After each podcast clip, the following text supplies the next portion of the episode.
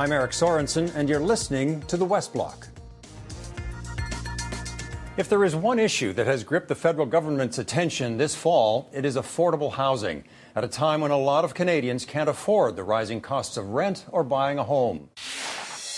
Housing is so connected to affordability for Canadians. And that is why our focus is supply, supply, supply. Among the initiatives, Ottawa is earmarking $15 billion in loans to build more rental housing, but that won't be available for another two years, a sign the government is facing more financial constraints. Another sign, a $40 billion deficit.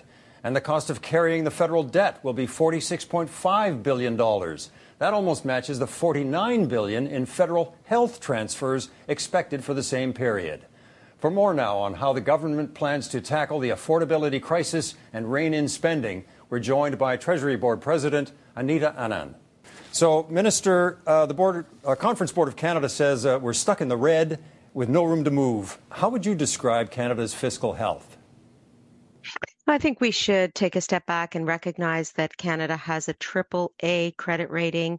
It has the lowest debt to GDP ratio in the G7, as well as the lowest deficit in the G7 as well as low un- unemployment. And so, across all of those very significant markers, Canada is a leader in terms of our fiscal health.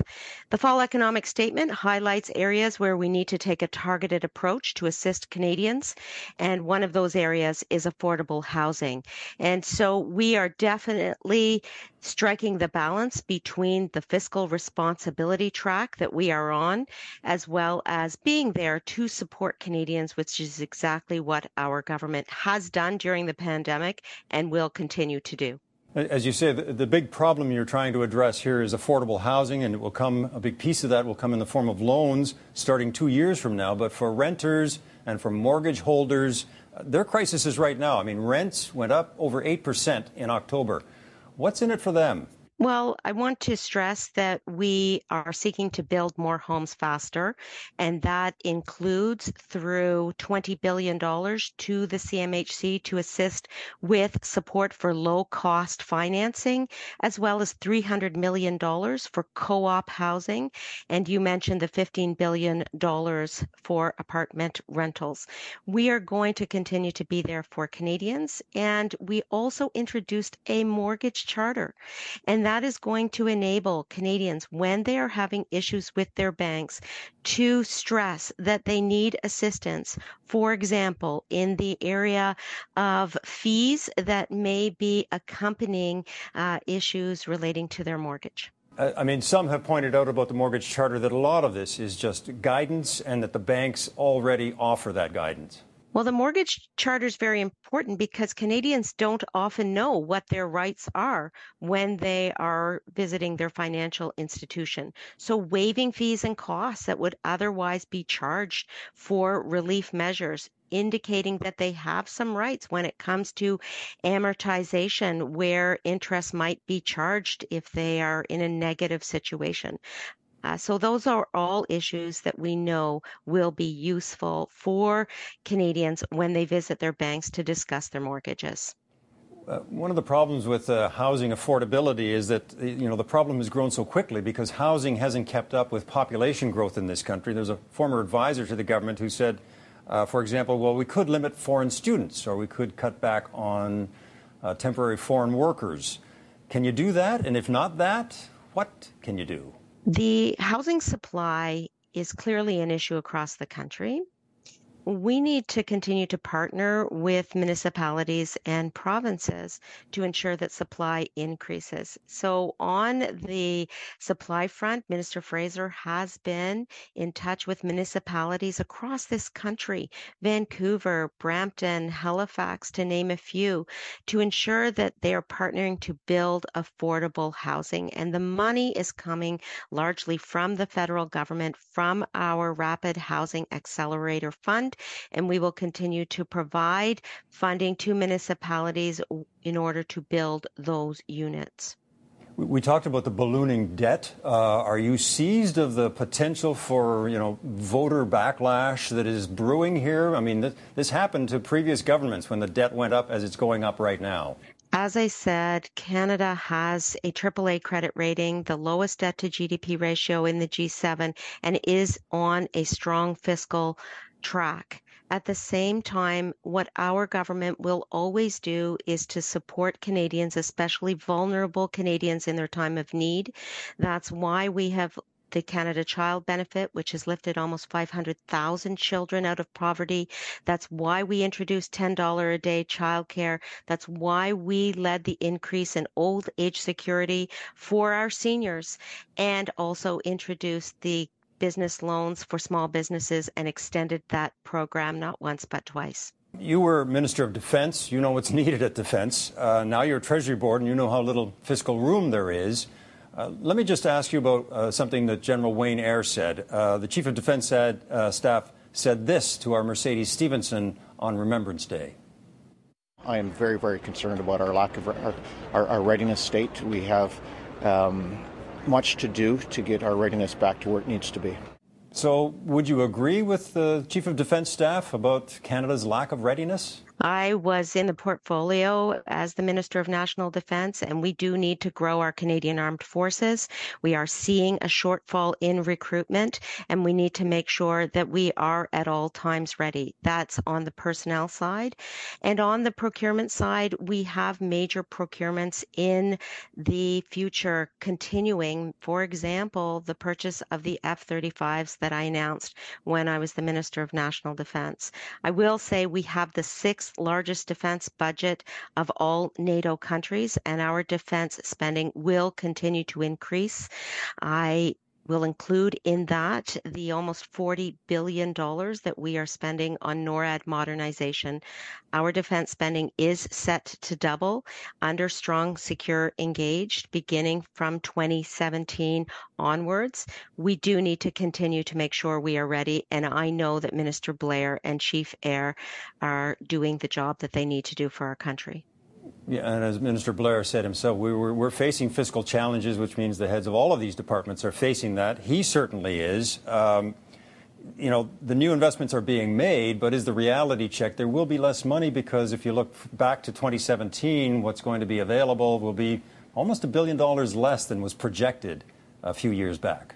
I think when those comments were made, they were referring to the spending review, and the spending review is actually specific that it will not include the Canadian Armed Forces. The amounts that I tabled in the supplementary estimates included amounts relating to outsourcing, third party contracting, as well as executive travel. Those are funds that we are asking all department to see where they can make savings. At a time when Canadians are watching their pocketbooks, the government of Canada is no different. But as I said, in this review, we have specifically exempted the Canadian Armed Forces. And so we are looking for funds simply where there is unused or unnecessary costs, such as in the area of travel and outsourcing of contracting. And, and, last question on this: the you know NATO allies have pressed Canada for years to meet uh, that obligation of two percent of GDP uh, in spending on defence. What does it say then to our allies when you look forward at what's being projected?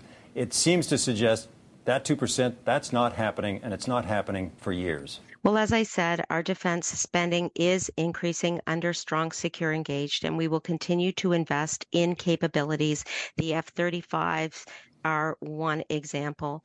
Mm, but we are a very trusted NATO partner, and I will say that we will continue to ensure that we are delivering on our commitments. The supplementary estimates that I laid on the table recently also included increases for the Canadian Armed Forces compensation and benefits in the amount of approximately $500 million, as well as $500 million for Ukraine. So those are priorities for us as well, and we will continue to do what we need to during this fiscal period. It's not an easy job for you these days in that portfolio, I would think, managing the purse strings for the government.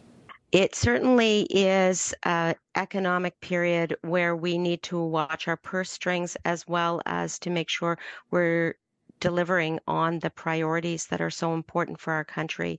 We are in a changing global strategic environment, and we will continue to ensure uh, that we deliver for our country. And in terms of our NATO obligations, as I said, we have the sixth largest budget of all NATO countries. We need to continue to be committed to our multilateral obligations, obviously, as well as to the situation here at home. Minister Anand, thank you very much. Thank you so much. The fall economic statement gave the Liberals a chance to show Canadians they know they're struggling and they're doing something about it, especially when it comes to housing. The opposition wasn't buying it.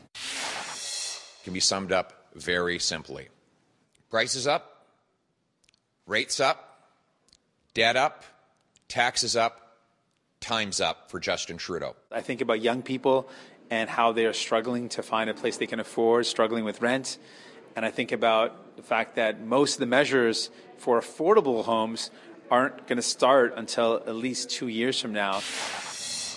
To talk about the politics behind this and the other big political stories swirling in Ottawa, the Conservatives' opposition to Canada's free trade agreement with Ukraine, we're joined now by our Inside Politics panel, the Globe and Mail's Ottawa Bureau Chief, Robert Fife, and the Toronto Star's Stephanie Levitz. Stephanie, the economic statement uh, showed the government is kind of boxed in on spending. I mean, it just more or less stated that. I mean, they're trying to signal prudence on the one hand, but we've got your back on the other. What do you think it accomplished? I think it accomplished them coming up the middle. Um, when both of your opponents are saying you've done something wrong, perhaps in the eyes of the government, it means you've done something right. You've not gone too far in one direction or too far in the other direction. The challenge facing the Liberals is that with all of the spending measures that governments announce, it's pretty rare to ever be able to have something that you can roll out the door tomorrow. COVID was an exception in terms of the pandemic benefits, but ordinarily, the governments like to frame spending as investment. The challenge, of course, for the Liberals right now is with Canadians facing an everyday, imminent cost of living crisis. They're they're looking to the federal government and saying, well, what are you doing for me today? And the government's argument that, listen, what we're doing is not spending money, because if we spend money, it's going to make inflation worse. That's a bit of an esoteric argument for most Canadians to grasp in their hands.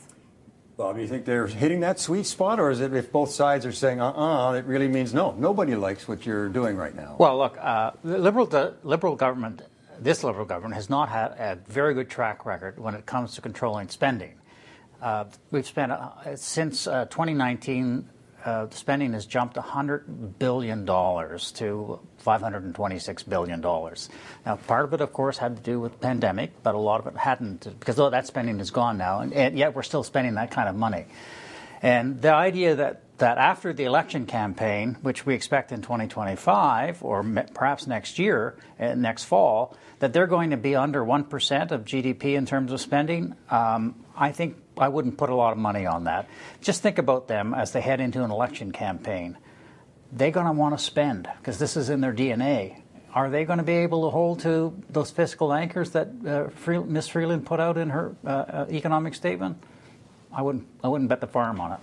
Can they bet the farm on having the NDP support? Uh, in the near term and all the way through to 2025? Well, one of the things that's interesting about the fiscal guardrails that, that Bob just alluded to is the fact that it leaves no room for a multi billion dollar program known as National Single Payer Pharmacare. Mm-hmm. And the New Democrats have been pretty clear that this, you know, this is their line in the supply and confidence agreement they have that props up the Liberals. You know, the deal states that there has to be it originally stated there needs to be a pharmacare system in place by the end of this year. That has basically been dialed back to some kind of legislative framework in place by the end of this calendar year. We still haven't even seen that, and the number of, of um, sitting days to introduce such a bill rapidly ticking down. But the New Democrats have, you know, begun letting it known, sort of around Ottawa, I think, that they can rip up the supply and confidence deal agreement at any time. It doesn't mean necessarily the government will fall. It means that everything becomes on a case by case basis in terms of will the New Democrats vote in support of the government or will they not? And perhaps politically, that's in fact a better place for the New Democrats to be instead of having everything that they do, every criticism that they levy at the government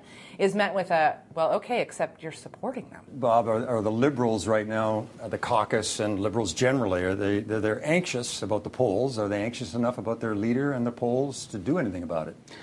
I don't think we're there yet uh, with the with the caucus. Um, I think we'll have a better idea in the new year if those polls continue to be where they are right now, with the um, you know liberals 14 points behind the conservatives. Uh, I think those questions will begin to be asked more and more. This week, however, has been actually a good week for the Liberals. Um, they came out of the economic statement without a lot of criticism. And, you know, Pierre Poilievre played into their hands uh, later this week on Ukraine and on another issue involving him coming out of the the door right away and asking, uh, suggesting that there was a terrorist act behind what happened in Niagara Falls, and then claiming it was CTV that wrote that said that when it looks like it was Fox News. But um, so uh, they've actually fought back this week against Mr. Poilievre, and I think they feel pretty good about how they've handled that. Uh, uh Stephanie, yeah, I mean, uh, Mr. Poilievre now has been the leader of the opposition for 14 months, pretty tight in its messaging over those 14 months, uh, not a lot of missteps. And then we had this vote. Uh, first of all, on Ukraine, it, it's upset with provisions to promote the carbon tax when there's really nothing that, that insists that uh, a carbon tax be imposed by Ukraine. What's behind that response? It's a good question. I mean, one of the reasons Mr. Poilievre is so beloved, right, by his fellow members of parliament and by a large swath of the grassroots of the party is his commitment to his ideological principles, that he doesn't waver, that he's been saying the same thing um, in the same way for the last 20 years or so of his elected political life. And you can imagine a scenario in which you know the folks inside his office are taking a look at this particular piece of legislation and going, "Oh my God, it mentions carbon." We hate carbon. We hate carbon pricing. We don't like carbon pricing. So therefore, we must be about this because we've always been against carbon pricing. And so they stick to their ideological principles in that way and just sort of discount the potential broader political impact that that ideology about carbon pricing not to mention the fact it can be fact checked right out of there. The bill does not, the, the free trade agreement does not commit Ukraine to putting in place a carbon price. Meanwhile, if they want to join the EU, they're going to have to talk about carbon pricing. Vladimir Zelensky himself has signed this agreement, meaning he supports it. So if you're in favor of supporting Ukraine, which the conservatives claim they are, but somehow against a deal Zelensky signed, it's a really politically messy situation he seems to have backed himself into. Yeah, Bob, and as you were mentioning, the you know the um, that explosive crash at the Rainbow Bridge, he then had that angry reaction to the question about his use of the terming it uh, terrorism. Angry reaction to the CP reporter. I mean, is he playing because it's the media? He was playing to his base. Well, he's playing to his base. They like this when he confronts journalists and. Um, can put them off track. This was a young CP reporter, uh, and good for her, she stood up to him. But the base loves that, and you watch on social media, hey, told those journalists, you know, mainstream journalists. But uh, that, to me, was less of a concern than the, his stand on Ukraine. He outright lied to the Canadians in saying that the, this trade deal was going to impose a carbon tax on Ukraine. It's going to be terrible for your Ukrainian farmers, blah, blah, blah, blah, blah. The Ukrainian uh, embassy here put out a statement said it has nothing to do. We're not getting a carbon, there's not imposing a carbon tax on us. And look, I, I, I think that uh, you have one explanation for it, but there might be another one. Is that he's playing to the people, pe- supporters of the People's Party uh, who, of Canada, who are support, who don't, who are, pro-Russian, uh, and because Maxime Bernier has been out there saying we shouldn't be supporting Ukraine, and I think he's he may be playing to those people uh, because he's worried about them some of those people carved off if there's an election campaign. And if that's the case, that's not very that's not a, a, a very good leader and and uh, a leadership moment, I should say. And the Liberals, uh, even on Friday, the Prime Minister was out there saying, "See, this guy is a MAGA." Trumpite guy by uh, by uh, not supporting Ukraine on this free trade agreement. It looks like he's playing to the far right. Stephanie, I mean, isn't that the you know the risk that he takes if he's playing to the far right to hold that base at the same time when his poll numbers are rising into the mid 30s, which means he's now get, attracting some votes that are not the base, and you want to hold those swing voters. Is he giving them reason to have pause? He Mr. Poilievre's strength, and, and, conservatives will say the strength of the polling numbers right now is driven by the fact that he, most of the time, he talks about the things that matter to people. He talks about their concerns about their mortgage costs. He talks about the rising price of groceries. When he stays on that economic message, people look at him and go, yeah, man, that guy gets me. That guy gets me. And where Mr. Poilievre falters, and I believe that we saw this numerous times this week, is when he is pushed off that message. And when he tries to sort of scramble around and come up with a justification or a statement or a comment that has nothing to do with his, his natural strengths. And so when, you know, if that messaging is designed, say, to, to lure a particular segment of voters on an issue that is not material to the vast majority of the voting public, he does get himself into trouble because he doesn't always have the courage of his convictions when he does it. And I, I, I, can imagine there are a lot of conservative MPs like James Bezan and others who are very, very strong, or Ukrainian Canadians to begin with, but are very strong supporters of Ukraine who cannot be very happy with that. In fact, you, you notice that the foreign affairs critic for the Conservatives, Michael Chong, was absent and silent, not something he wants to get involved in. I haven't seen him say anything about it. Well, I mean, his bearing, uh, Mr. Poilievre's bearing and his tone is going to matter increasingly to Canadians, and uh, this may be a moment where they're starting to kind of take more notice. Stephanie, Bob, thanks for joining us. Thank, Thank you. you.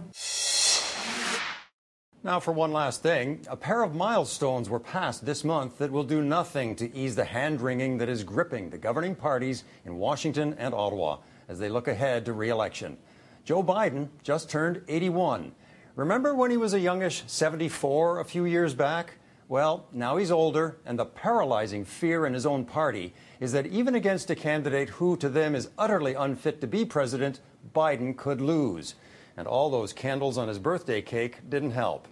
Justin Trudeau is only 51, but he too has passed a milestone eight years as prime minister. And the last five prime ministers who got this far did not survive the next election, forced out by their own party or by voters. Sitting in the wings at the eight year mark, all prime ministers in waiting. Trudeau is the sixth to reach eight years, which historically puts Pierre Poilievre on deck at an opportune moment. And that is giving liberals high anxiety. Liberals here and Democrats there are understandably worried about sinking approval ratings for Trudeau and Biden. Voters in many countries are restless with their governing parties. And while age 51 is a long way from 81, incumbency has its own way of aging political leaders. I'm Eric Sorensen. The West Block will be back next Sunday.